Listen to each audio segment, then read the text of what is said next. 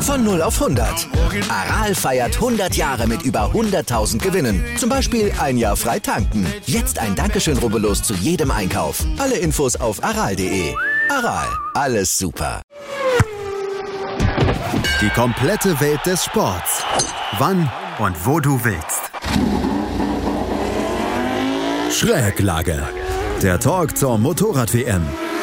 Mit Andreas Thies und den Experten von motorsporttotal.com auf meinsportpodcast.de.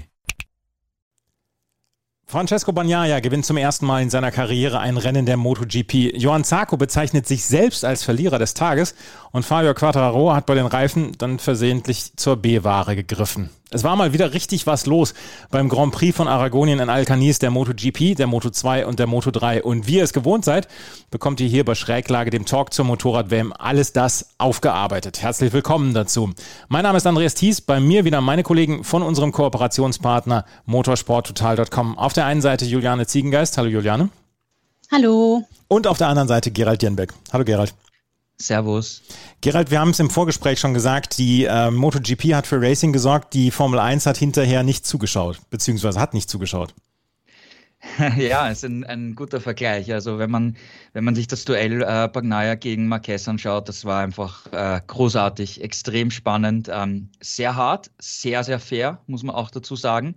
Und äh, genauso muss, muss Racing sein, genauso muss ein, ein Duell um den Sieg sein. Und das hat richtig, richtig äh, viel, viel Spaß gemacht, dazu zu schauen. Ja, ähm, wir sprechen jetzt gleich über dieses ganz große Duell, aber Juliane, wenn man im Lexikon nachschauen wollen würde über ein faires Duell, dann müsste man dieses Duell zwischen Francesco Bagnaia und Marc Marquez dann nach ganz vorne stellen. Marc Marquez ist ja nicht immer ähm, der gewesen, der dann auch mal zurückzieht, beziehungsweise der dann auch äh, sagt, okay, ich, ich habe hier keine Chance zu überholen, ich lasse es hier dann jetzt mal. Vielleicht zwischendurch auch sehr viel Risiko eingegangen, aber ich hatte gestern das Gefühl, während des Rennens, dass am Ende Francesco Bagnaia gewonnen hat, dass in diesem Duell der beiden, dass beide immer zu jedem Zeitpunkt die volle Kontrolle hatten über das, was sie tun und dann auch wirklich diesen Kampf ausgekämpft haben mit allerfairsten Mitteln. Und das, das setzte sich ja dann hinterher nach dem Rennen dann auch noch fort, als die beiden ähm, sich dann den, den Daumen hochgegeben haben und gesagt haben, okay, das war ein super Rennen. Absolut. Also das ist immer das, das Schönste, was man, was man sich vorstellen und wünschen kann, dass so ein äh, Kampf hart, aber fair ausgetragen wird mit sauberen Manövern auf Augenhöhe und dass sich die Fahrer dann in der Auslaufrunde und im Park Vermeer fair gratulieren und die Hand geben und sagen, es hat Spaß gemacht. Und das hat man den beiden auch wirklich auf und abseits der Strecke angemerkt. Die haben das Duell wirklich genossen für Marquez war es so ein bisschen eine Neuauflage. Ähm, er hat ja in der Vergangenheit, in den letzten drei Jahren, wenn man 2020, wo er ja verletzt nicht antreten konnte, mal äh, außen vor lässt, immer gegen Andrea Dovizioso auf der Ducati gekämpft. Und da gab es ja auch einige wirklich epische Duelle bis zur letzten Runde, bis zum Zielstrich. Und da ging es, muss man sagen, auch immer fair und mit Respekt zu. Und Banyaya ist in der Hinsicht jetzt in die Fußstapfen von Dovizioso getreten und äh, steht ihm da in nichts nach. Also wie er das bis zum Schluss gemanagt hat, dem Druck standgehalten hat, ähm, Marquez hat ihn ja wirklich verfolgt wie ein Schatten, zwar äh, über weite Strecken immer mit einem gewissen Respektsabstand, aber dann am Ende hat man schon gemerkt, er erhöht den Druck, er bereitet ein Manöver vor, aber er hat siebenmal probiert und vergeblich, weil wirklich Banyaya sofort aus der Kurve heraus immer wieder gekontert und die Beschleunigung der Ducati ähm, genutzt hat, um sich seine Führung zurückzuholen und man hat ihm einfach angemerkt, diesen Sieg will er sich nicht nehmen lassen. Er ist ja wirklich ein paar Mal nah dran gewesen zu gewinnen. Und dann jetzt in Aragon, wo er, glaube ich, auch am Anfang des Wochenendes nicht wirklich damit gerechnet hat, wo ja Marc Marquez in der Vergangenheit immer eine Macht war, ihn hier so niederzuringen und so den ersten Sieg zu feiern, das macht das Gefühl natürlich noch ein bisschen süßer und besonderer. Ähm, so feiert man den Premierensieg natürlich umso lieber. Und ich glaube, es gab keinen im Paddock, der ihm das nicht gegönnt hat. Auch Marquez hat am Ende gesagt, er war einfach schneller, er war dieses Quäntchen besser als ich und ähm, insofern bin ich mit meinem zweiten Platz auch vollkommen d'accord. Ähm, und so wünscht man sich das, ein faires Duell bis zur Ziellinie. Besser geht es eigentlich nicht. Besser geht es wirklich nicht. Das, was wir die letzten fünf, sechs Runden gesehen haben mit ständigen Führungswechseln und dass es Marquez dann tatsächlich immer wieder versucht hat. Und es war ja dann zwischendurch auch so ein bisschen, hatte man das Gefühl, ja, er will es einfach mal probieren, um vielleicht dann auch Banyaya in einen Fehler zu locken, weil er hat immer mal wieder dort überholt, wo er eigentlich keine Chance hatte, dann, ähm, dann die Führung beizubehalten. Banyaya ist wieder immer wieder an ihm vorbei und ich hatte das Gefühl, ähm, Marc Marquez will ihn so ein bisschen provozieren, dass er dann am Ende einen Fehler macht. Nicht von der Strecke drängen oder so oder in irgendeiner Weise unfaire Mittel einsetzen. Aber das, was er gemacht hat, war ja völlig legitim. Und ich hatte so ein bisschen das Gefühl, Gerald, er will ähm, Banyaya zu einem Fehler drängen. Und das, dass Banyaya das dann äh, am Ende so durchgezogen hat, ist vielleicht die größte Leistung dann. Ja, absolut. Du sagst es komplett richtig. Also Bagnaia hat hier Nerven aus Stahl bewiesen. Ähm, wir können uns an sein WM-Jahr in der Moto 2 erinnern. Da war er auch in vielen äh, schwierigen Situationen genauso fehlerfrei und konstant. Und jetzt hat er es auch eben, eben äh, durchgezogen. Also das war wirklich große Klasse, absolut verdienter Sieger. Und was ich interessant fand bei dem, bei dem Duell ist, Marquez hatte eigentlich nur eine Chance, und zwar ihn irgendwo auszubremsen. Aber das, da habe ich mir schon gedacht, das wird schwierig werden, weil die, die Bremse ist eigentlich die, die ganz große Stärke von Bagnaia.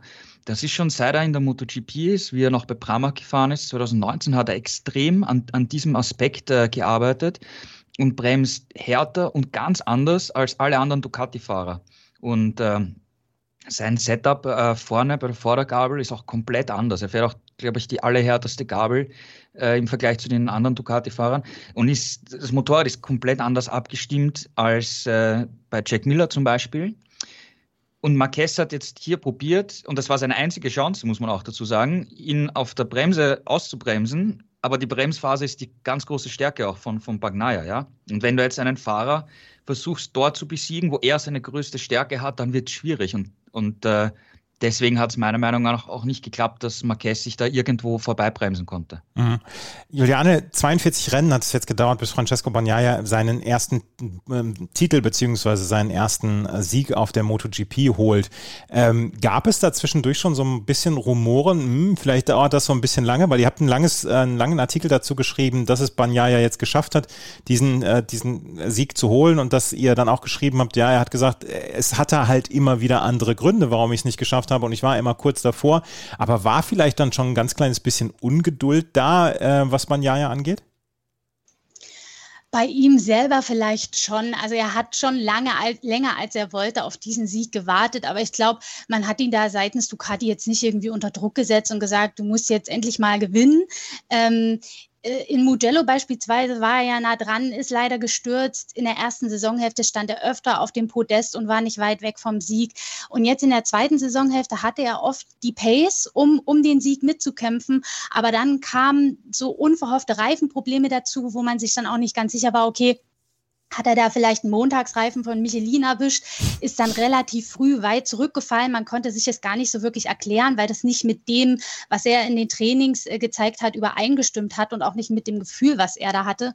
Aber diesmal zum Glück hat alles gepasst und das muss es eben auch, wenn man so gegen einen Marc Marquez in Aragon, wo er einfach wirklich ähm, eine relativ gute Statistik vorweisen kann, schlagen will. Da muss einfach alles zusammenpassen, das Gefühl muss stimmen, die Reifen müssen halten und ähm, er muss, wie gesagt, auch die Nerven bewahren, um äh, dem Druck standzuhalten und das hat einfach alles gepasst.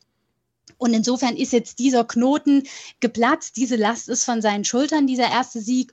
Und ich glaube, das gibt ihm auf jeden Fall für die nächsten Rennen nochmal einen gewissen Auftrieb. Er hat jetzt wieder Platz zwei in der WM übernommen. Ähm, jetzt vom, vom Titelkampf wollen wir gar nicht reden, weil der Vorsprung von Quattarao immer noch groß ist. Aber trotzdem, er hat Jack Miller wieder deutlich geschlagen im eigenen Werksteam, beste Ducati und hat bewiesen, er hat den Speed, er hat die Nerven, äh, hier Siege zu erringen. Und ich hoffe und glaube, dass wir äh, noch einige von ihm sehen werden, wenn nicht in dieser Saison, dann in den nächsten. Francesco Bagnaia hat dieses Rennen gewonnen und ähm, Gerald, ich hatte nach dem Qualifying hatte ich so ein bisschen das Gefühl, ja, das scheint ja eine Ducati-Strecke zu sein. Bagnaia vor Miller, Jorge Martin auf der fünften Position, äh, Johann Sarko, über den wir gleich noch sprechen werden, auf der zehnten Position. Am Ende ist nur quasi Bagnaia durchgekommen. Wenn wir uns das anschauen, das, das Ergebnis, ähm, Jack Miller ist auf der fünf, Enea Bastianini mit einem guten sechsten Platz dann noch und Jorge Martin auf dem neunten Platz, ja und ähm, hinterher, und gleich sprechen wir über Johann Sarko, nur auf Platz 17. Was ist im Rennen Rennen für Ducati abseits von Francesco Bagnaia nicht so gut gelaufen, dass sie am Ende dann doch nicht so dieses Ergebnis hatten, weil eigentlich, sie haben ja den, den Top-Speed in dieser Klasse und wir haben eine lange Gerade in, in Aragon. Eigentlich müsste das doch dem, der, der Ducati zu Pass kommen. Ja, wenn man sich Streckenlayout anschaut, ist äh, Aragon eigentlich eine sehr vielseitige Strecke. Du hast wirklich die verschiedensten Arten von Kurven. Du hast auch Beschleunigungsstücke, also es ist sehr, ein sehr vielseitiges Motorrad muss hier, muss hier gebraucht werden, um, um schnell zu sein. Und ähm, Marquez hat es ja auch im, im Duell, nach dem Duell mit Bagnaia gesagt, das ist so wie früher mit Dovizioso, nur die, das Turning in der Kurve ist einfach viel besser. Und äh, Lorenzo war auch äh, zu Gast und hat sich die, die Action auf der Strecke angeschaut und ist auf der Seite hinter der Leitplanke gestanden und auch er hat gesagt, dass die, dass die Ducati jetzt mit viel mehr Schräglage fahren können in der Kurve, als wie er noch äh, bei Ducati gewesen ist. Also Ducati hat hier wirklich äh, beim Kurvenverhalten Fortschritte gemacht, was, was Dovizioso über viele Jahre äh, kritisiert hat. Und das hatten wir auch schon in, in Jerez gesehen, ja, wo sie auch einen Doppelsieg gefeiert haben und, und jetzt eben auch hier. Bei den anderen Fahrern, Miller hatte ein Problem mit dem Bein, ähm, hat dann äh, Probleme mit dem Schal Schalten bekommen, hat auch Fehler gemacht und dadurch Plätze verloren. Das gleiche Problem hatte, hatte Martin. Ähm, ja, und, und äh, Zarko war insgesamt einfach nicht schnell genug. Da ist der Faden einfach gerissen. Was ich aber bei Ducati positiv herausstreichen möchte, ist, ist Bastianini, weil der ist ein mhm. absolut super tolles Rennen gefahren, finde ich. Äh, mit dem Platz 6, bester Rookie. Und er hat wieder die alte 2019er Ducati und war auch konkurrenzfähig, obwohl er jetzt hier viele Verbesserungen, die im Bagnaia und Miller und so haben, nicht hat. Ja? Also das war fand ich wirklich großartig von, von Bastianini. Also das ist, das ist neben äh, Bagnaia quasi so mein Fa zweiter Fahrer des Tages gewesen. Ja, ja Bastianini auf Platz 6 am Ende eingefahren. Juliane, du hast es eben schon im Nebensatz erwähnt. Äh, über das WM-Rennen wollen wir noch nicht so richtig sprechen. Jetzt ist ähm, Francesco Bagnaia 45 Punkte hinter Fabio Quadraro. Über Quadraro sprechen wir auch gleich noch. Francesco Bagnaia ist das Einzige, was ihm noch fehlt, um ganz vorne und vielleicht die Weltmeisterschaft dann auch anzugreifen. Er ist im Moment Zweiter und trotzdem 45 Punkte hinter, dahinter. Ist das vielleicht dann noch die Konstanz? Weil, weil Silverstone war nicht gut mit dem 14. Platz, davor Spielberg 1, äh, Spielberg 2 war es der zweite Platz, Spielberg 1 war auch nicht so richtig gut. Es ist so ein bisschen auf und ab für Francesco Bagnaia. Ja, das liegt eben äh, zum einen an dem, was wir schon so am Rande erwähnt haben, diese Reifenprobleme, die ihn da äh, in ein paar Rennen unverhoffterweise betroffen haben und die er sich selber nicht erklären konnte. Da vermutet man tatsächlich immer noch, dass da Qualitätsunterschiede bei den Reifen von Michelin eine Rolle gespielt haben könnten. Ähm, dann, wie gesagt, ist er im Mugello ja auch gestürzt, gestürzt als er die Siegchance ähm, hatte. Und äh, wenn man dann eben so ein paar Rennen ohne Punkte beendet, dann äh, ist der Titelkampf meistens dann schon vorbei für einen, weil in, in so einer dominanten Saison, die Quadraro fährt, da muss man in jeder, in jedem Rennen punkten und das Maximum äh, an Punkten mitnehmen. Und das ist beim Jahr ja eben leider noch nicht gelungen.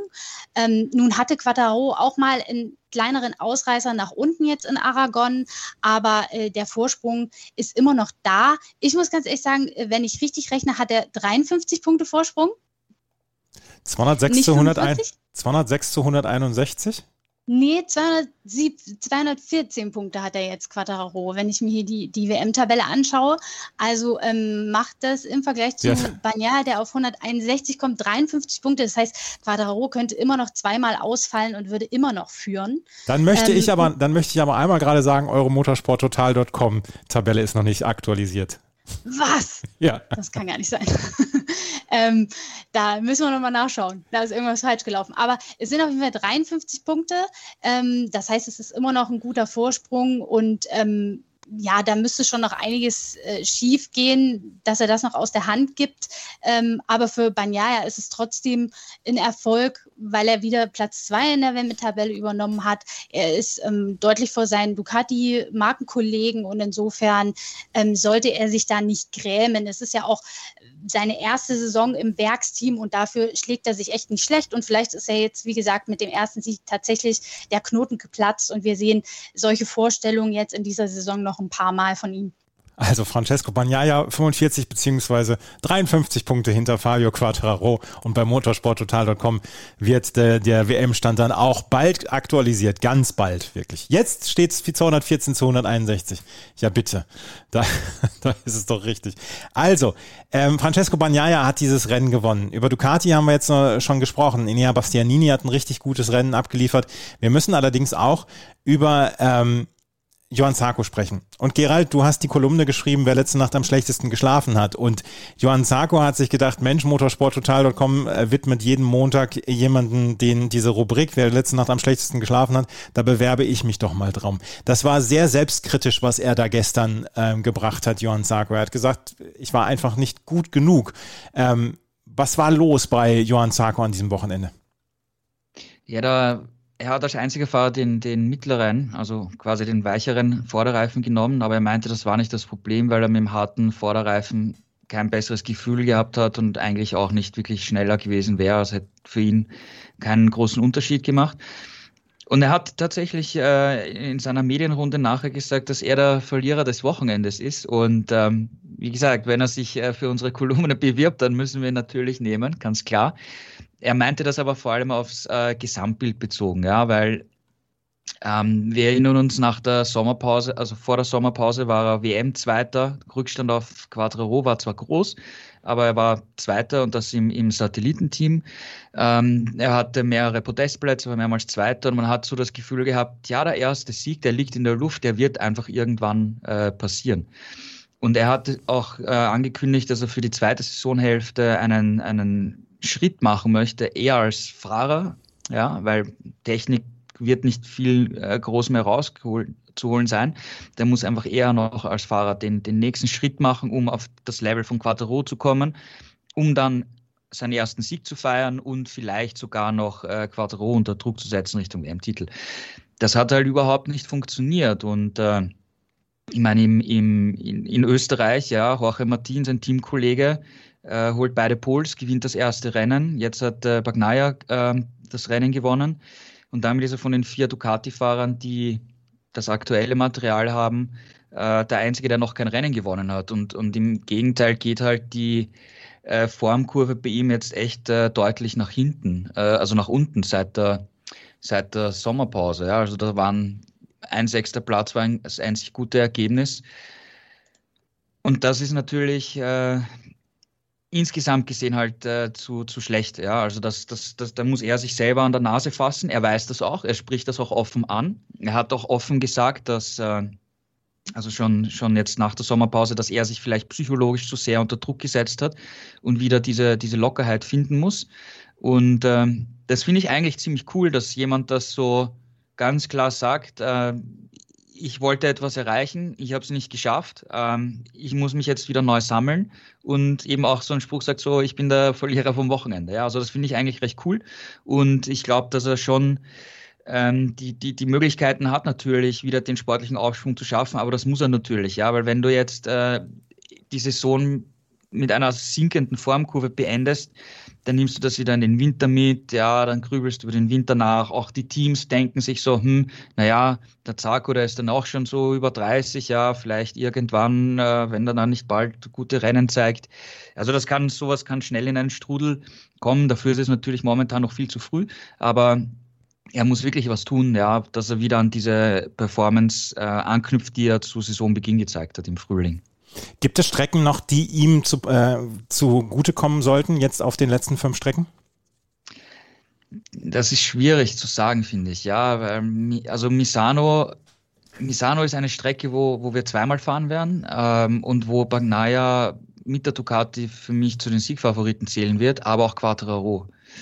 Ähm, Portimao ist Quattraro stark, wissen wir. Valencia könnte Zarko liegen, aber ist auch schwierig, schwierig zum Einschätzen. Ja, vor allem, äh, ich schätze, dass abgesehen von Austin äh, Quadraro auf jeder Strecke siegfähig sein wird. Und ähm, da müssen, müssen einfach die anderen mal schauen, die Ducati-Fahrer, wie sie da selber zurechtkommen. Und da sehe ich dann doch äh, Bagnaia stärker aufgestellt, muss ich ehrlich gesagt sagen, als, als Zarko. Also die Ducati durchaus mit wechselhaften Ergebnissen. Francesco Bagnaia hat's gewonnen, äh, Inea Bastianini hat ein super Rennen mit Platz 6 gehabt, Jack Miller eher schwach, aber ähm, körperliche Probleme auf Platz 5. Ja, und Johann Sarko ähm, bezeichnet sich selber als der große Verlierer. Kommen wir zur Honda und kommen wir zu Marc Marquez und Juliane, nachdem ähm, Marc Marquez ja so ein bisschen wie die Feuerwehr dann aus seiner Verletzungspause rausgekommen war und dann gleich sein, ich glaube, das war der zweite Grand Prix damals in Deutschland am Sachsenring gewonnen hat, war es dann wieder so ein bisschen still um ihn geworden. Er hatte nicht mehr die Ergebnisse geliefert. Das gestern war wieder der Schritt in die richtige Richtung und das war fast der ganz alte Marc Marquez, oder? Ja, wobei man da auch wieder sagen muss, Aragon ist eine Strecke, die ihm liegt. Ähm, es wird ja gegen den Uhrzeigersinn gefahren. Auf solchen Strecken ist Marquez immer eine, eine Macht. Und es gibt mehr Links- als Rechtskurven. Das kommt natürlich seiner immer noch Probleme bereitenden rechten Schulter entgegen. Ähm, insofern galt er tatsächlich schon vor dem Rennwochenende als einer der Favoriten auf das Podium oder eben den Sieg. Aber man muss schon sagen, wir haben ähm, auf jeden Fall Ansätze des alten Marquez gesehen. Auch er hat selber gesagt, auch wenn er noch nicht ganz wieder dort ist, er hat auf jeden Fall dieselbe Mentalität an den Tag gelegt, nämlich bis zum Schluss nicht aufzugeben. Und das kann man ihm wirklich nicht vorwerfen. Er hat alles versucht. Äh, es hat knapp nicht gereicht, aber ähm, er hat diesen Kampf genossen und ich glaube, es hat ihm auch wirklich gut getan, gegen so starken ähm, Piloten wie Banyaya auf der Ducati zu kämpfen. Ähm, und dass er da jetzt in Anführungszeichen nur mit Platz zwei rausgeht, äh, das äh, tangiert ihn jetzt in so einer schwierigen Saison wie dieser nicht. Ich glaube, früher hätte er sich da mehr drüber geärgert, aber auch Marquez ist demütiger geworden. Und mit all den Problemen, mit denen er in dieser Saison zu kämpfen hat, ist ein Podestplatz für ihn wie ein Sieg. Es ist ja auch erst der zweite nach dem Sieg am Sachsenring für ihn in dieser Saison. Und das gibt ihm sicherlich nochmal einen Schub, jetzt für die letzten ähm, fünf Rennen alles zu geben. Ähm, aber machen wir uns nichts vor, er ist noch nicht bei seinem normalen Leistungsniveau, noch nicht bei 100 Prozent angekommen. Es ist jetzt müßig, darüber zu diskutieren, was möglich gewesen wäre, wenn er das in Aragon ähm, gehabt hätte, diese 100 Prozent. Ähm, aber er ist auf jeden Fall auf einem guten Weg dorthin. Ähm, und ich denke, spätestens wenn wir nach Austin kommen, wo er ja auch eine, ja, ich glaube, unfassbare Siegreihe ähm, vorzuweisen hat, wie kein anderer, ähm, dann werden wir ihn wieder ganz vorne mitfahren sehen. Und in den anderen Rennen geht es für ihn darum, das Beste rauszuholen. Er macht sich da auch jetzt selber nichts vor. Also ähm, für ihn ist es eine Aufbausaison und äh, man arbeitet ja auch schon am Motorrad für das kommende Jahr. Und da werden wir dann hoffentlich wieder einen äh, ja, alten Marquez im Sinne von einen hundertprozentig fitten Marquez sehen. Also in dieser Saison heißt es nur in Form kommen und wenn Podiumsplätze bzw. Siege dabei rumkommen, dann passt es für ihn und dann ist es ein schöner Nebeneffekt. Absolut. Also ich meine, schöner Nebeneffekt klingt jetzt so ein ja, bisschen, ja. naja, ne? ja. aber ähm, er, er fährt jetzt nicht mit der Illusion, äh, dass das äh, jetzt in jedem Rennen so läuft. Er weiß schon, sein, seine, sein Handicap noch relativ realistisch einzuschätzen und sagt, ähm, ich bin eben noch nicht da, wo ich sein will. Und Honda ist das auch nicht. Äh, wir müssen uns ja nur mal angucken, wo die anderen Honda-Piloten gelandet sind. Also man sieht trotz des Handicaps, das er immer noch hat, ist er noch am besten in der Lage, die, die, ja, die Nachteile, die die Honda hat, zu umfahren. Ähm, man sieht aber auch, dass er eben nicht mehr die Saves zeigen kann, wie er in der Vergangenheit gezeigt hat. Er ist auch im Verlauf dieses Rennwochenendes wieder zweimal gestürzt. Ähm, das liegt eben daran, dass er gerade auf der rechten Seite noch nicht die Kraft hat, um das immer wieder so abzufangen und hochzudrücken, wie es in der Vergangenheit war. Ähm, und er greift auch tatsächlich vornehmlich in Linkskurven seine Gegner an und nichts in Rechts, nicht in Rechtskurven. Also das weist alles darauf hin, dass er da eben schon noch mit zu kämpfen hat. Er fährt auch immer noch unter Schmerzen. Ähm, es bleibt, wie gesagt, zu hoffen, dass das alles wieder zu 100 Prozent ähm, sich erholt und genießt. Und dann werden wir schauen, was er dann in der nächsten Saison zu leisten imstande ist. Juliana hat es gerade erwähnt, die Ergebnisse von Rest Honda neben Marc Marquez, die waren eher nicht so richtig berühmt. Takaaki Nakagami auf der 10, wir haben Paul Espargaro auf der 13 und Alex Marquez ist ganz früh rausgefallen aus dem ähm, Rennen. Gerald, ähm, außer Alex Marquez oder außer Marc Marquez ist nicht viel los. Das ist ja nichts Neues zu dem, was wir in den letzten Jahren immer erlebt haben. Also ich glaube, das war gar nicht im Fernsehen zu sehen, aber der Alex Marquez ist im Nakagami äh, ans Hinterrad gefahren und gestürzt. Der hat sich ver verschätzt beim, beim Bremsen, weil vorne also dieser, dieser Kettenrücksteuereffekt war und äh, hat sich verschätzt. Ein Fehler. Ja. Ähm, war sein dritter Sturz am Wochenende, kann man komplett abhaken. Aber ich finde, dass äh, die Situation von Alex Marquez schön zeigt, in welchen Problemen Honda immer noch steckt. Ja, ich meine, wie gesagt, dreimal ist er jetzt in, in Aragon gestürzt. Und wenn wir uns ans vergangene Jahr erinnern, ist er da Zweiter geworden und hätte fast äh, Alex Rins noch überholt und gewonnen. Ja? Und jetzt war er eben nirgendwo. Und äh, Nakagami zum Beispiel, der war auch im vergangenen Jahr in Aragon auf der Pole und ist dann in der ersten Rennrunde gleich gestürzt in Führung liegen, hatte da aber die besten Chancen gehabt, sein erstes Podium zu erobern oder vielleicht sogar sein erstes Rennen zu gewinnen. Das Interessante war, dass, dass Nakagami gesagt hat, er hat, äh, ein, hat das Wochenende so begonnen, dass ein Motorrad mit der 2020er Abstimmung war aus dem Vorjahr und eines mit der Abstimmung von Silverstone. Und im Vorjahr ist er eigentlich das 2019er, die 2019er Honda gefahren. Und jetzt ist die, äh, also die, die Motorcharakteristik ist, ist anders, ist stärker. Der Motor ist, hat mehr Leistung und sie müssen da auch die Elektronik anders einstellen. Trotzdem war das 2019er äh, Setup besser, hat Nakagami gesagt. Ja. Ähm, das, also wie gesagt, Honda scheint sich da immer noch irgendwie im Kreis zu drehen. Und äh, technisch gesehen passiert da natürlich auch viel, weil Alex, äh, Marc Marquez hat ein ganz anderes äh, Chassispaket ähm, als alle anderen Honda-Fahrer. Paul Espargaro hat jetzt das bekommen, ähm, womit äh, Marquez zuletzt gefahren ist in vergangenen Rennen. Und Alex Marquez und Nakagami sind noch auf einer älteren Spezifikation. Und äh, Nakagami hat gesagt, er, also sie werden wahrscheinlich beim Misano-Test, äh, nach dem Misano-Rennen, das Paket von Marquez bekommen, aber er möchte Druck machen und schon beim Misano-Rennen das, das, das Paket von Marquez haben, weil bei ihm läuft es und, und sie haben halt Probleme. Ja, und sie wollen da auf den gleichen technischen Stand kommen. Ob sich das umsetzen lässt in der kurzen Zeit, wissen wir nicht, müssen wir, müssen wir abwarten. Und äh, bei Paul Espargaro, ja, das, das Silverstone-Märchen ist wieder vorbei. Ähm, das hat, wie, wie man sich schon gedacht hat und wie auch, auch selber gemeint hat, in Silverstone hatte er einfach die Strecke viel mehr Grip und das hat einfach gepasst und er konnte so fahren, wie er wollte.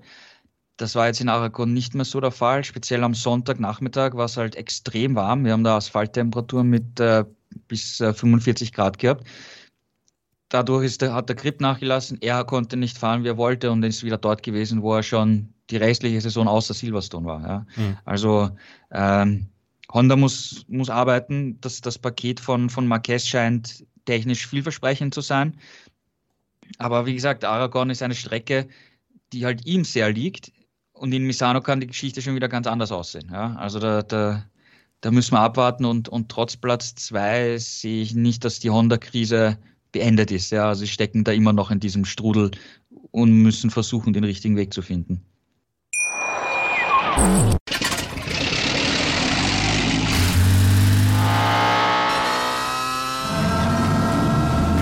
0 auf 100.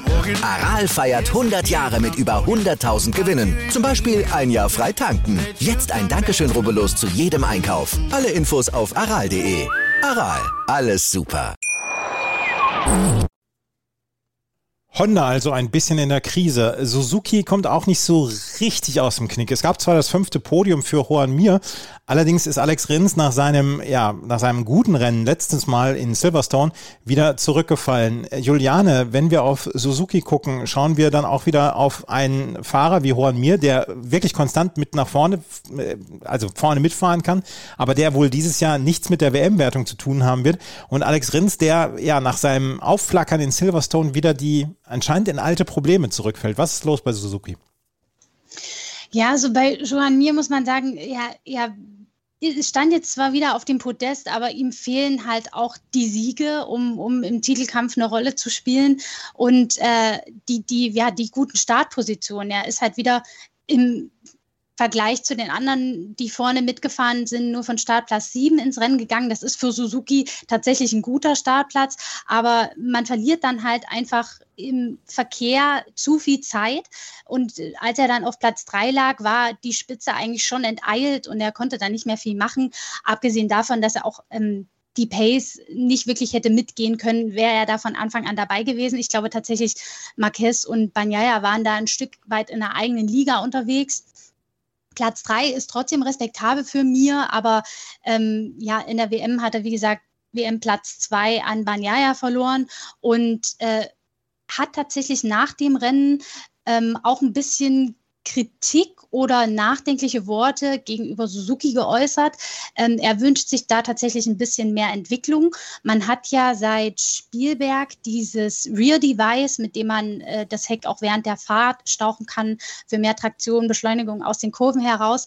Ähm, das hat man in Silverstone nicht benutzt und jetzt äh, in Aragon wollte man eigentlich wieder damit fahren, aber Joanny hat es ausbauen lassen, weil er da gerade in der Bremsphase, wenn sich das System wieder deaktivieren soll, Probleme hatte, kein gutes Gefühl, nicht damit zurechtgekommen ist. Und das ist natürlich schon ein Nachteil. All, alle anderen nutzen dieses Device und Suzuki muss jetzt wieder diesen Schritt zurückgehen hat das bei Joan Mir ausgebaut und da fehlt natürlich ähm, wieder dieses Quäntchen, um ganz vorne mitzuspielen. Insofern ist der Platz drei noch aller Ehren wert, aber wie gesagt, im Kampf um den Titel ist er eigentlich ja heillos äh, abgeschlagen, hat äh, keine wirkliche Chance mehr, seinen Titel zu verteidigen und ähm, wünscht sich da tatsächlich ein bisschen mehr Druck von Suzuki, was die Entwicklung gerade von diesem Rear Device angeht. Aber auch generell haben wir ja schon mehrfach äh, in dieser Saison erwähnt, dass Suzuki da im Vergleich zu den anderen Herstellern nicht so den großen Entwicklungsschritt gemacht hat beim Motorrad. Und das zeigt sich dann eben auch in den Ergebnissen. Ja, und Alex Rins, du hast es erwähnt, das äh, war nur ein kleines Strohfeuer mit dem Podestplatz. Ähm, diesmal ging wirklich gar nichts, obwohl er im Vorjahr in Aragon ja einmal äh, Zweiter wurde und einmal sogar gewonnen hat. Insofern äh, hat er bewiesen, dass die Strecke ihm liegt und dass auch Suzuki dort gut performen kann. Aber diesmal ging wirklich von Anfang an gar nichts. Also im Qualifying, okay, Verkehr hin oder her, aber er hat einfach keine gute Runde zusammengebracht, stand auf Startplatz 21. Also ganz hinten. Und ähm, da kann man dann halt auch nicht mehr viel ausrichten, egal was man probiert. Insofern ist er ja noch ähm, relativ gut weggekommen mit Platz 12. Er hat wahnsinnig viele Plätze gut gemacht, aber da ging dann halt auch nicht mehr. Und ähm, da wird er in die Analyse gehen müssen, weil er tatsächlich sich nicht erklären konnte, warum es im Vergleich zum Vorjahr hier so schlecht für ihn läuft und da nach vorne wirklich gar nichts geht. Also schon überraschend im negativen Sinne, weil wir mit Alex Rins anhand der Vorjahresergebnisse eigentlich an diesem Wochenende schon gerechnet hatten. Und Joan Mir hat ja gezeigt, also man kann da schon um Spitzenplätze mitkämpfen, auch wenn es jetzt auch bei ihm nicht für den Sieg gereicht hat. Also bei Alex Rins war da diesen, in diesem Wochenende wirklich der Wurm, Wurm drin. Gerald, leichte Kritik an Suzuki. Ist der Honeymoon vorbei nach dem WM-Titel letztes Jahr? Ja, man muss sagen, sie haben das sicher die Ingenieure am Anfang unterschätzt, was für eine Auswirkung oder für einen Vorteil dieses, dieses äh, Ride-Height-Device hinten ähm, bringt. Ja. Und auf der anderen, und damit sind sie auch viel zu spät in die Entwicklung eingestiegen. Ja, ich meine, das ist jetzt erst nach der Sommerpause gekommen. Ducati hat vermutlich das am, am besten entwickelte System und die haben das schon seit Herbst 2019 im Rennsatz. Ja, also das ist ein, ein Erfahrungsvorteil, der schon gigantisch ist. Ja. Aprilia hat teilweise schon ein automatisches System, die haben das auch schon sehr früh erkannt, dass man da was machen, machen kann in diesem Bereich. Und äh, auch wenn man zurückblickt, Ducati hat auch das nicht gleich und immer und überall äh, verwenden können. Wenn wir uns zum Beispiel erinnern, äh, vergangenes Jahr in Spielberg zum Beispiel hatten das auch schon äh, KTM und äh, Yamaha, aber die haben das dann im Rennen auch noch nicht so perfekt äh, nutzen können. Mittlerweile ist das kein Thema. Das heißt, die anderen Hersteller haben auch gebraucht, Rennen, viele Rennen, Wochen, Monate, um das System perf zu perfektionieren. Und da ist Suzuki einfach im, im Rückstand. Ja, und das ist natürlich ein, ein Problem, weil das ist du musst einfach auf extrem vielen verschiedenen Strecken fahren, um dieses System zu perfektionieren. Und das kannst du nicht aufholen. Ja, also das ist ein Entwicklungsrückstand, an dem wir Suzuki wahrscheinlich noch den ganzen Winter dran kiefeln und vielleicht im, im, beim Saisonauftakt im kommenden Jahr ein System haben, das so funktioniert, wie sich äh, mir wünscht. Aber das ist einfach ein ganz klarer, da hat, da hat Suzuki einfach eine Entwicklung verschlafen. Ja, das muss man schon ganz klar so sagen. Also Suzuki im Moment nicht so richtig zufrieden. Wer so richtig zufrieden ist, das ist Aleix Espargaro. Aleix Espargaro, der hatte ja letzte Woche oder beim letzten Rennen in Silverstone schon so richtig abgeliefert mit seinem Platz 3 und seinem ersten Podium für die Aprilia. Jetzt legt er Platz 4 hinterher. Aber für die Aprilia ist das vielleicht nicht mal die Hauptgeschichte gewesen, sondern das Debüt von Maverick Vinales, der am Ende auf Platz 18 eintrudelt. Aber Juliane, Aleix Espargaro oder Maverick Vinales, welches war die Hauptstory für äh, Aprilia am Wochenende? Naja gut, die Augen waren natürlich schon vor allem auf Maverick Vinales gerichtet. Für ihn war es ja das erste Rennwochenende mit Aprilia, nachdem er die, die in der Woche einen Zwei-Tagestest in Misano absolviert hatte. Also er hatte schon den ersten Eindruck von dem Motorrad gewinnen können, aber es war halt sein erster offizieller Einsatz als Aprilia-Stammpilot. Und ähm, ihm war klar, man kann da keine Wunder erwarten. Ähm, aber er hat sich glaube ich, für das erste Rennwochenende wirklich wacker geschlagen. Er äh, ist ins Ziel gekommen im Rennen. Er konnte mit Valentino Rossi und Luca Marini zwei Fahrer hinter sich halten. Und er hat Erfahrung gesammelt und darauf kommt es für ihn in erster Linie jetzt an. Ähm, es ist klar, dass er jetzt nicht sofort auf die Aprilia steigt und allen um die Ohren fährt oder auf dem Niveau von einem Aleix Espargaro fährt, der als Vierter ja wieder wirklich ein starkes Ergebnis erzielen konnte. Für ihn kam es darauf an, sich an das Motorrad zu gewöhnen, ähm, an das Team zu gewöhnen und ähm, ja, das Motorrad einfach besser kennenzulernen. Und das geht nur, je mehr Runden und Kilometer man absolviert. Für ihn ist es wirklich eine komplett neue Erfahrung. Er ist ja in der MotoGP bisher nur auf Motorrädern mit Reihenmotoren gefahren, Suzuki und Yamaha. Ähm, die Aprilia hat einen V4-Motor und dadurch eine ganz andere Charakteristiken, anderes Fahrverhalten, eine andere Leistungsabgabe. Sprich, er muss ähm, das auch ein Stück weit neu lernen. Wie, wie bremse ich, wann gehe ich ans Gas, ähm, welche Linien fahre ich. Man hat auch in einigen Trainings und auch im Qualifying gesehen, er ist da immer mal äh, Aleix Espargaro ge gefolgt, um zu sehen, wie, wie fährt er hier in Aragon. Ähm, und das ist, das ist ein Herantasten und ein Lernprozess, der wird noch eine Weile dauern. Also für ihn ist das jetzt auch ähm, quasi eine Aufbausaison. Ähm, und ja, äh, er ist ja jetzt auch noch nicht mit einem bestimmten Setup nur für ihn gefahren, sondern hat erstmal mit dem von Aleix Espargaro begonnen. Und bis man da jetzt in die Detailarbeit gehen kann und wirklich das zu seinem Motorrad wird, da werden noch einige Rennwochenenden vergehen. Aber ähm, er hat sich auf jeden Fall wacker geschlagen. Die ersten Eindrücke waren positiv. Er weiß, wo er ansetzen und wo er dran arbeiten muss. Und das ist, glaube ich, ähm, eine gute Voraussetzung, damit, damit man zusammen wächst und er sich mit dem Motorrad dann auch sukzessive immer wohler fühlt. Mhm. Und Aleix Pagaro, der hat im Moment, äh, der hat im Moment Dauersonnenschein, oder?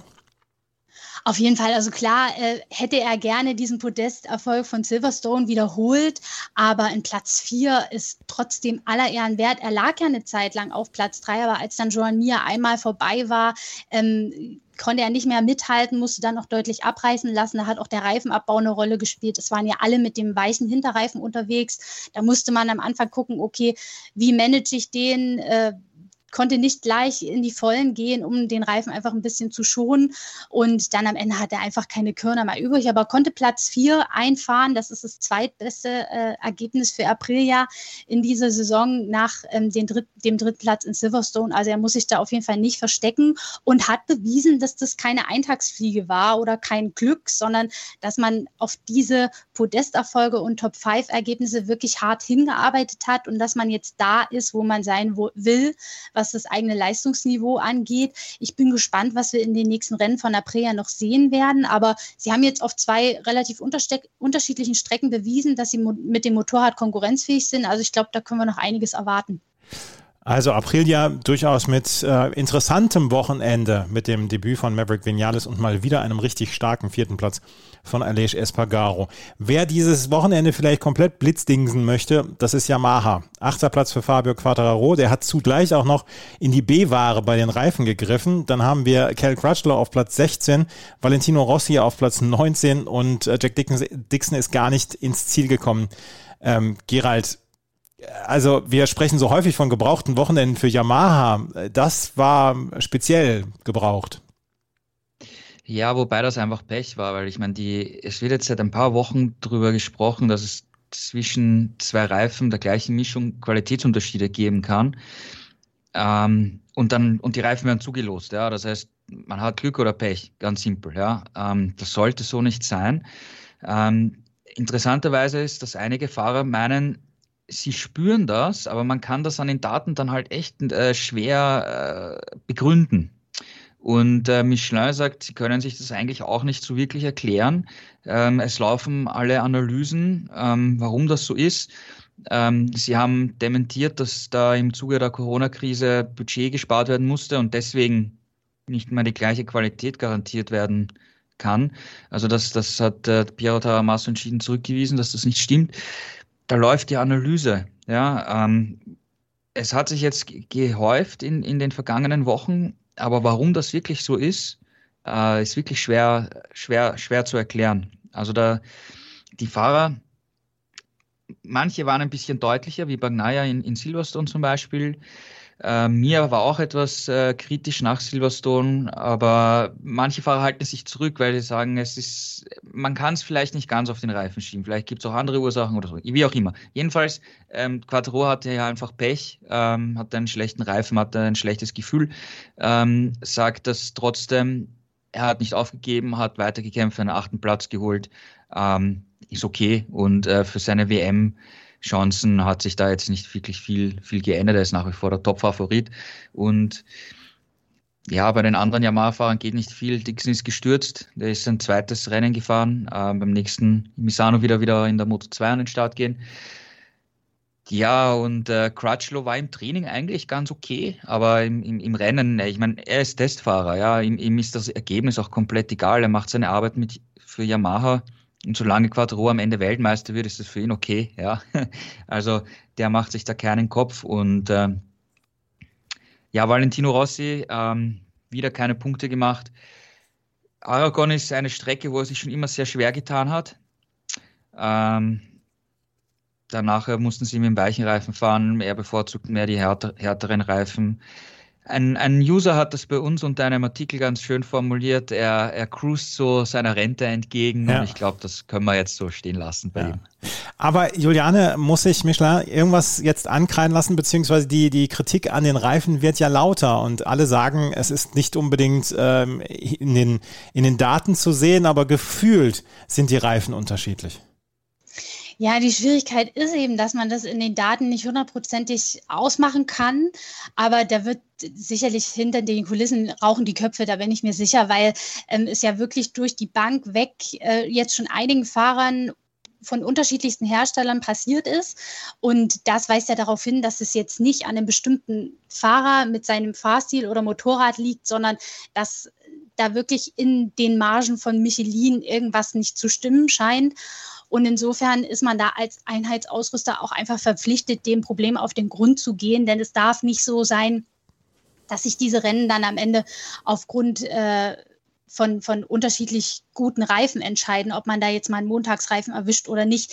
Klar kann das mal passieren, dass es da Qualitätsunterschiede gibt, aber in der Häufigkeit, in der diesen, in der auch die Fahrer diesen Verdacht jetzt äußern, ist es schon kritisch und da muss ich auf jeden Fall Michelin an die eigene Nase fassen und da in die Analyse gehen, ähm, weil, weil das darf nicht passieren in dieser Häufigkeit und auch in dieser Deutlichkeit, dass dann Fahrer, die in den Trainings noch eine Rennpace hatten, die für das Podium gut genug war, dann äh, aus den Top Ten oder gar aus den Punkten rausfallen. Also das ist schon sehr kurios und da wird man auf jeden Fall ins Studium der Daten gehen und versuchen, mit den Fahrern auch Gespräche zu führen, ähm, um dem Problem auf den Grund zu gehen. Da hat ja auch Michelin ein Interesse dran. Die äh, Yamaha also mit einem wirklich, wirklich fiesen Wochenende und Fabio Quattraro konnte nicht mehr mithalten und ist am Ende Achter geworden. Seine Führung hat er dennoch natürlich klar verteidigt. Ein Team haben wir noch, über das wir sprechen wollen, das ist KTM. Brad Binder auf dem siebten Platz, Ika Lecuona auf dem elften Platz äh, Miguel Oliveira auf Platz 14 und Danilo Petrucci auf Platz 15. Gerald, ähm, das ist ein vielleicht okayes Wochenende für KTM gewesen. Was mich nach wie vor wieder wundert, ist der Saisonverlauf von Miguel Oliveira. So eine Welle erleben wir sonst bei den Corona-Zahlen. Ja, da hast du recht. Also da geht seit der Sommerpause eigentlich nichts. Ähm, ob das jetzt wirklich nur an dem Handgelenk ist, ähm, dass er sich in Spielberg 1 angeschlagen hat am, am rechten, ähm, schwierig zu sagen. Er sagt immer, das hat zwar Schmerzen, aber das behindert ihn jetzt nicht so. Und man muss, wenn man sich jetzt KTM generell anschaut, finde ich, muss man zwei äh, Dinge unterscheiden. Das eine ist ähm, die eine flie schnelle fliegende Runde im Training und im Qualifying und dann die Rennpace.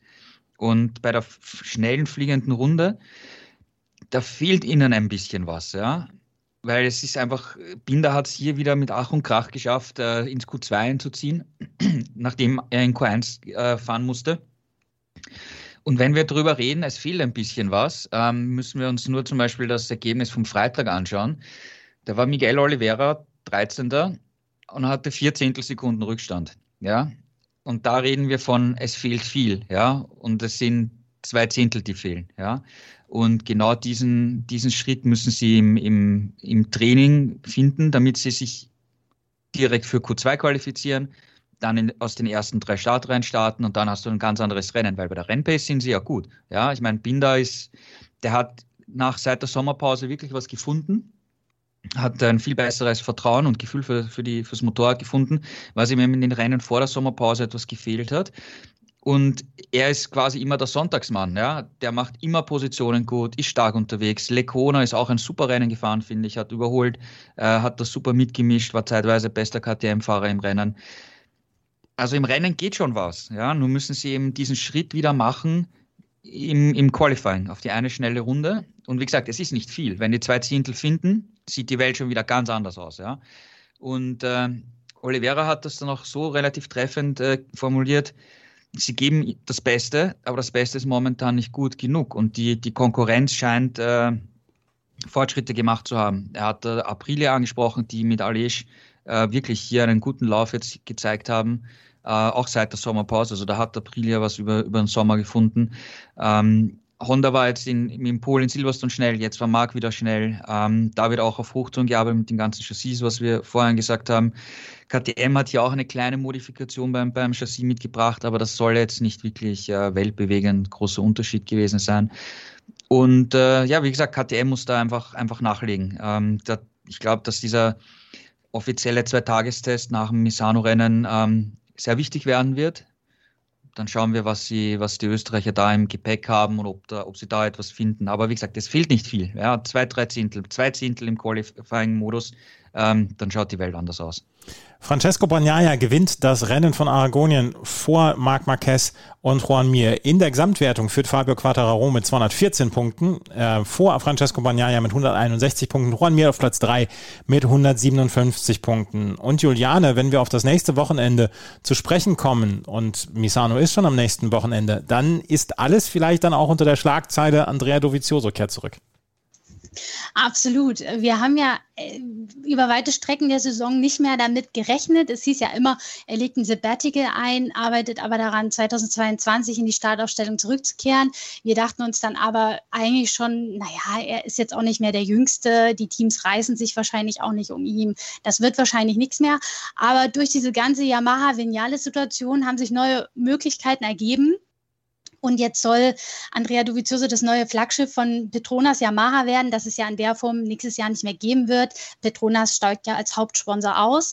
Aber äh, ab Misano ist auf jeden Fall Dovizioso im Petronas Yamaha-Team als Teamkollege von Valentino Rossi unterwegs. Also das wird ein Team der Altmeister für die letzten fünf Rennen der Saison. Ähm, ja, er ist ja schon mal in einem äh, Yamaha-Satellitenteam gefahren. Damals äh, hieß es noch Tech 3, also ganz neu ist die Erfahrung für ihn nicht. Ähm, abzuwarten wird dann sein, äh, nachdem er ja diese fünf Rennen absolviert hat, wie es dann nächstes Jahr weitergeht. Er soll ja ein Werksmotorrad bekommen, dann unter eben einen neuen Sponsor und quasi als Teamleader. Sein Teamkollege für 2022 steht noch nicht fest. Aber für ihn ist es natürlich von Vorteil, dass er jetzt die Saison erstmal zu Ende fahren kann, um sich einzugrooven. Er ist ja jetzt schon eine ganze Weile raus aus der MotoGP, ähm, ist zwar mit Aprilia-Tests gefahren, aber da konnte er sich ja nicht wirklich für einen ähm, Stammplatz erweichen. Man hat ja um ihn geworben. Jetzt wird es doch Yamaha. Mal gucken, ob die Entscheidung so richtig war. Ähm, aber ja, ist auf jeden Fall spannend, ihn zurück im äh, Paddock zu sehen. Ähm, nach so vielen Jahren bei Ducati wieder auf einer Yamaha. Mal gucken, was er zustande im, zu, zu leisten imstande ist. Man muss ja sagen, er bekommt das Motorrad von äh, Morbidelli, der ja auch wiederkommen wird, aber Vinales im Yamaha Werksteam ersetzt. Und das Modelli, Morbidelli Motorrad ist ja nicht das aktuellste Modell, sondern von 2019. Also ähm, jetzt nicht das beste Material, was sich Dovizioso für den Einstand wünschen kann, aber sicherlich ähm, ist es trotzdem ein Vorteil, damit erstmal ein paar Rennen zu bestreiten, um sie wieder einzugrooven. Und dann schauen wir mal, was er nächste Saison reißen kann. Und wir schauen natürlich dann auch äh, auf das Rennen in Misano und schauen dann natürlich auch besonders auf Andrea Dovizioso. Besonders schauen wir gleich auf die Moto 2 und auf die Moto 3, denn in der Moto 2 gab es ein Interesse, äh, interessantes Rennen und äh, Ralf Fernandes und Remy Gardner ähm, haben weiterhin vorne äh, am meisten zu bieten und in der Moto 3 ist Pedro Acosta ausgefallen und trotzdem ist keiner näher gekommen. Das alles gleich hier bei Schräglage auf meinsportpodcast.de. Wie viele Kaffees waren es heute schon? Kaffee spielt im Leben vieler eine sehr große Rolle. Und das nicht nur zu Hause oder im Café, sondern auch am Arbeitsplatz. Dafür gibt es Lavazza Professional. Kaffee am Arbeitsplatz, der genauso lecker schmeckt wie in eurem Lieblingscafé. Die perfekte Kaffeelösung für jede Art von Unternehmen. Klein, mittel, groß. Ihr habt auf jeden Fall einen Kaffee, der schmeckt. Die richtige Motivation für eure Arbeitstage. Alle Infos zu Lavazza Professional findet ihr auf lavazzapro.de mit allen Kaffeelösungen für euer Büro. Remy Gardner und Raul Fernandes liefern sich schon eigentlich die gesamte Saison ein wirklich faszinierendes Rennen. Remy Gardner hat vielleicht in Silverstone den entscheidenden Vorsprung herausgeholt, als er das Rennen gewonnen hat und Raul Fernandes nicht in die Punkte kam. Gestern war es wieder so, dass Fernandes und Gardner an 1 und 2 dann am Ende ins Ziel kamen und auf Platz 3 dann auch Justo Fernandes. Gerald, Fernandes und Gardner fahren man möchte sagen, in einer eigenen Liga. Marco Besecchi hätte noch die Möglichkeiten gehabt, da mit reinzukommen, aber auch er hatte keine Punkte gestern zu verzeichnen. Es ist jetzt inzwischen ein Zweikampf geworden. Ja, also die beiden dominieren die Klasse weiterhin. Ich meine, mit dem fünften Doppelsieg in diesem Jahr haben, hat jetzt das IO-Team schon die Teamweltmeisterschaft gewonnen und das schon, wie gesagt, fünf Rennen bleiben noch. Also da sieht man, wie, wie sie das Feld dominieren. Und dass Rolf Fernandez so eine Performance zeigen wird, im, im Rennen vor allem, damit hätte ich ehrlich gesagt nicht gerechnet, weil eine Woche davor, am, am freien Wochenende, hat er sich beim Fahrradfahren ähm, ist er gestürzt und hat sich einen Knochen in der rechten Hand gebrochen, musste am Sonntag operiert werden und sieben Tage später dominiert und gewinnt er hier das Rennen. Ja, also das war schon eine, eine Leistung, mit der ich glaube, er selber auch nicht gerechnet hätte, weil es hat nach dem Training geheißen, okay, ein paar schnelle Runden gehen, aber so nach acht, neun Runden fangen die Schmerzen an und dann weiß er nicht, wie wird eigentlich die zweite Rennhälfte werden. Kann er das überhaupt durchhalten? Muss er das Tempo reduzieren? Muss er vielleicht sogar aufgeben, ja, weil, weil die Schmerzen zu groß wären? Und der ist das durchgefahren, als hätte er keine Handverletzung eine Woche vorher gehabt. Also das ist schon sehr, sehr beeindruckend gewesen. Ähm, auf dem zweiten Platz war eigentlich Sam Lowe's, ähm, der Fernandez gejagt hat. Der hat ja im vergangenen Jahr beide Rennen in Aragon gewonnen und äh, ist mal wieder gestürzt. Ähm, seinem, seinem Ruf, den, sie, den die Lowe's Brothers leider haben, äh, wieder mal gerecht geworden. Und ähm, ja, Gardner, der hat sich etwas schwer getan. Er sagte, Aragon ist ähnlich wie auch Valentino Rossi es gesagt hat, äh, keine Strecke für ihn. Ja, da, da hat er sich immer schwer getan war dann eben gesagt von, aus eigener Kraft auf Platz 3, dann ist los gecrashed, ähm, ist Zweite geworden, hat gesagt, Gardner Platz 2 ist wie ein Sieg für ihn. In der WM hat er 39 Punkte Vorsprung auf, auf Fernandez. Also sollte Gardner jetzt nicht ein oder mindestens zwei Rennen komplett verhauen ja, und ausfallen und, und Nuller schreiben, dann sollte er wirklich auf dem Weg, Weg zum WM-Titel werden. Also ich glaube, das wird für Raul Fernandez aus eigener Kraft schon sehr, sehr, sehr schwierig hier noch in, in echte Schlagdistanz zu kommen. Mhm. Remy Gardner und Rolf Fernandes ähm, schnuppern jetzt auch MotoGP-Luft bald, oder Juliane? Ja, genau. In der nächsten Woche, also nach dem Misano Grand Prix, ist ja ein Test äh, am Dienstag und Mittwoch. Und da werden Sie am Mittwoch die Gelegenheit haben, schon mal ja, Ihre neuen Arbeitsgeräte für die kommende Saison zu testen. Sie werden da ja wieder Teamkollegen, dann im Tech 3 KTM-Team. Und da dürfen Sie erste MotoGP-Luft schnuppern und sich schon mal an Ihre Motorräder gewöhnen. Wird für die beiden sicherlich aufregend. Ist ja das erste Mal für Sie dann in der Königsklasse. Ähm, aber ja, man muss auch aufpassen, dass man sich da nicht übernimmt. Sie haben noch eine eigene Saison zu Ende zu bestreiten, also stürzen und verletzen sollten sie sich nicht. Aber ich glaube, das haben die beiden schon gut im Griff und im Hinterkopf, ähm, dass sie das genießen und sich ein bisschen rantasten. Aber äh, ja, der Fokus liegt natürlich erstmal darauf, jetzt den Titelkampf in dieser Saison in der Moto 2 zu Ende zu bringen. Mhm. Gerald, eine Frage noch zu Sam Lowe. Wie viele Punkte hat er in dieser Saison liegen lassen durch Crashs, die vielleicht nicht hätten sein müssen? Naja, zu viele, um dann wirklich in der, in der WM äh, eine Rolle zu spielen. Er hat äh, insgesamt vier Ausfälle. Ähm, Rolf Fernandez hat zwei Ausfälle durch Stürze und ist knappe 40 Punkte weg, ja. Und Gardner hatte überhaupt keinen Ausfall und hat immer gepunktet, ja. Also ähm, ich glaube nicht, dass äh, Los aus eigener Kraft wirklich um den WM-Titel hätte kämpfen können in diesem Jahr. Aber wenn wir jetzt uns die WM-Wertung ansehen, ähm, Gardner Fernandez fahren nächstes Jahr MotoGP, Marco Bezzecchi wird äh, für VR46 fahren. Äh, das wird, wird jetzt wahrscheinlich am Misano-Wochenende offiziell äh, bekannt gegeben, dass er in die MotoGP wechselt. Und dann ist los, ja, in der WM-Wertung Vierter und die Top 3 sind weg, ja, also rein theoretisch ist er dann der Favorit für nächstes Jahr. Ähm, aber trotzdem, so oft, du darfst halt nicht so viel stützen, wenn du um, die, um den WM-Titel kämpfen willst. Das geht halt nicht. Ja. Mhm. Und über Marcel Schröter sollten wir auch noch ein Wort verlieren. Der ist am Ende auf Platz 11 gefahren. Juliane, zwischendurch war er schon auf Platz 8 und ist am Ende nur Elfter geworden. Drei Sekunden Zeitstrafe hat er auch noch bekommen. Was war da los? Ja, man muss sagen, am Anfang lief es gar nicht so schlecht für ihn. Er ist ja von Startplatz 15 losgefahren, konnte am Start gleich ein paar Plätze gut machen und hat dann tatsächlich auch von ein paar Stürzen vor ihm profitiert. Lowe's gestürzt, Besecki gestürzt, Gaso gestürzt, Arena gestürzt, Arenas gestürzt. Also ihn spülte es dann, glaube ich, zwischenzeitlich sogar mal auf Platz 7 nach vorne. Dann war er aber in viele Zweikämpfe verwickelt ähm, und äh, ist da vielleicht auch ein Stück weit aus dem Rhythmus gekommen. Ähm, und dann besonders bitter äh, hat er sich in der letzten Runde, glaube ich, noch mit seinem eigenen Teamkollegen duelliert, ähm, Toni Abolino, der Neunter geworden ist. Er ist zwar dann Schrötter selber als Zehnter über die Ziellinie gekommen, aber in diesem Kampf äh, in der Schlussrunde ist er einmal aufs Grün gekommen und wir wissen ja, Track Limits auf der Schlussrunde rächen sich immer besonders. Er hat dafür eine drei Sekunden, äh, drei Sekunden Strafe Strafe bekommen und ist dadurch noch aus den Top Ten rausgefallen auf Platz 11. Äh, hinter Simone Corsi. Ähm, aber gut, das macht, um jetzt äh, ehrlich zu sein, den Kohl auch nicht mehr fett, weil die Erkenntnis ist, dass er ja aus eigener Kraft nicht wirklich imstande ist, selbst um die Top 5 zu kämpfen, ähm, was eigentlich mindestens das Ziel sein sollte. Aber ja, wir sagen es immer wieder, er tritt da in diesem Jahr wirklich so ein bisschen auf der Stelle. Ähm, das fängt beim Qualifying an, wo er eben immer relativ von weit hinten starten muss und dann im Verkehr einfach hängen bleibt, die Reifen verbrennt und am Schluss nichts mehr übrig hat. Ähm, ja, eine Saison so ein bisschen zum Vergessen für Schröter, muss man leider sagen. Ja, in der Gesamtwertung führt äh, Remy Gardner mit 251 Punkten vor Raul Fernandes mit 212 Punkten. Marco Besecchi mit 179 Punkten ist auf Platz 3 und Marcel Schröter im Moment auf Platz 9 mit 80 Punkten, 15 Punkte hinter Ai Ogula.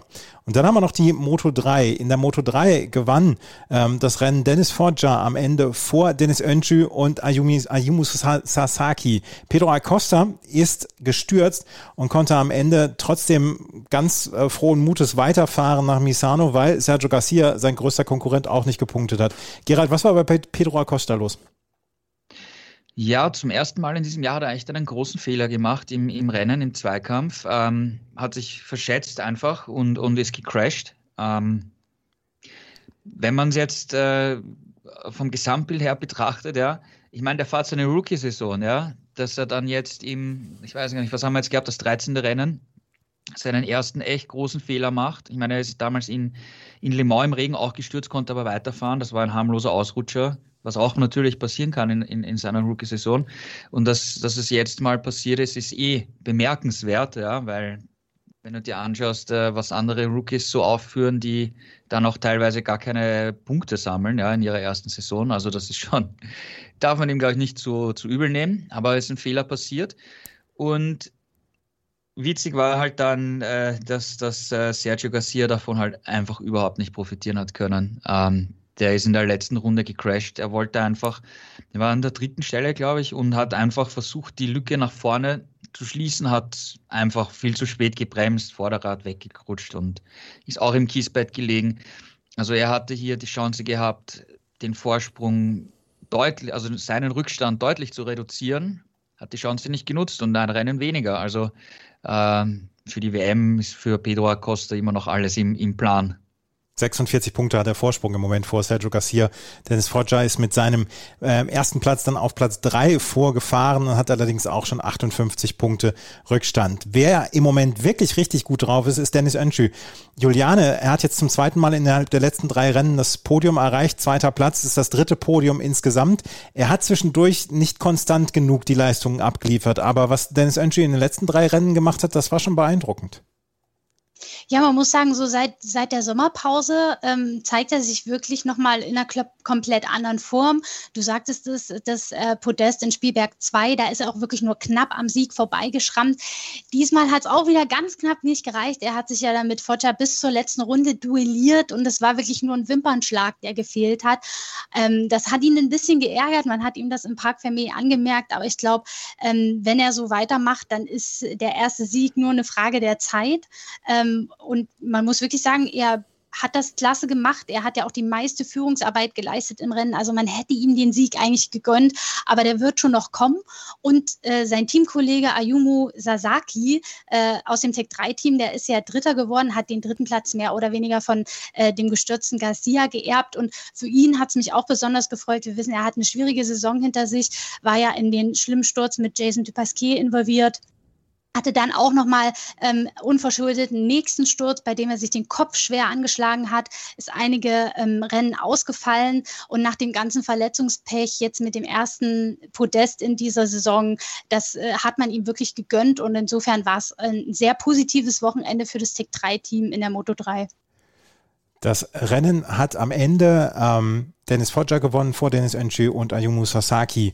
In der Gesamtwertung, ich habe es gerade schon erwähnt, Pedro Acosta mit 46 Punkten vor Sergio Garcia und dahinter Dennis Foggia. Romano Finati ist auf Platz 4. Es geht in der nächsten Woche sofort weiter in Misano. Und Gerald, es ist nicht nur MotoGP, Moto2 und Moto3, sondern auch die Moto E wird nächste Woche fahren. Ja, die Elektrorennserie ist wieder im Rahmenprogramm dabei und fährt das Saisonfinale. Es gibt am ähm, Samstag ein Rennen und am Sonntag ein Rennen, also Doppelpack, Doppel-Action, gibt es viele Punkte noch zum Holen. Und in der, in der Meisterschaft ist es ja auch noch äh, ziemlich spannend. Ja? Ähm, Alessandro Zaccone äh, führt sieben Punkte vor Eric Granado und acht vor Torres.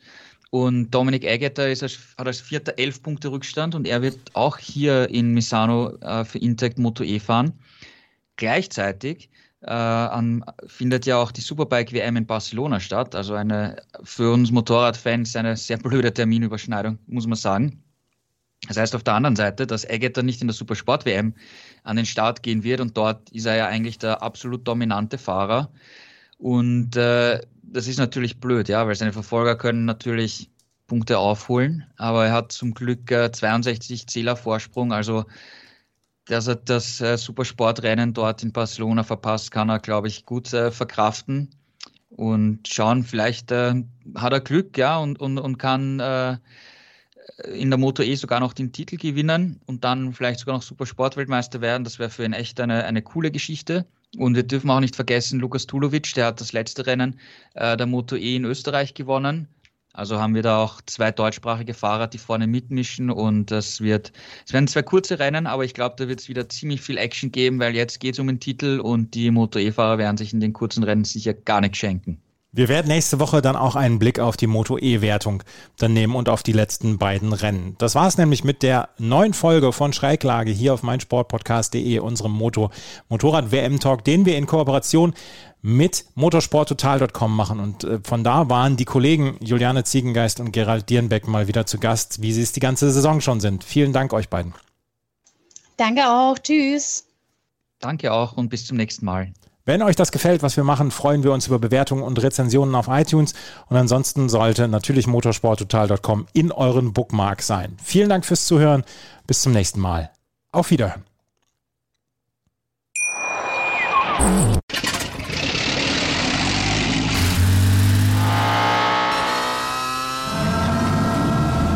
Von 0 auf 100.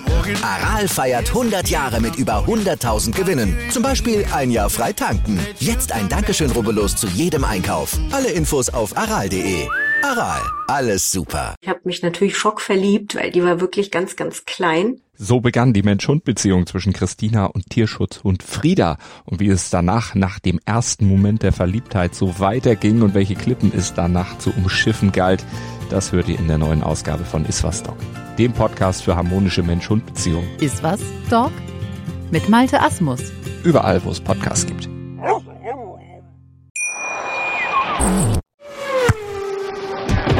Die komplette Welt des Sports.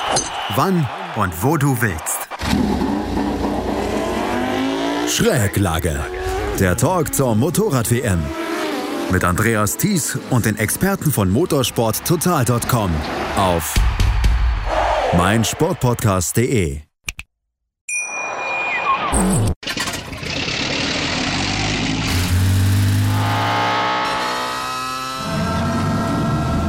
Von 0 auf 100.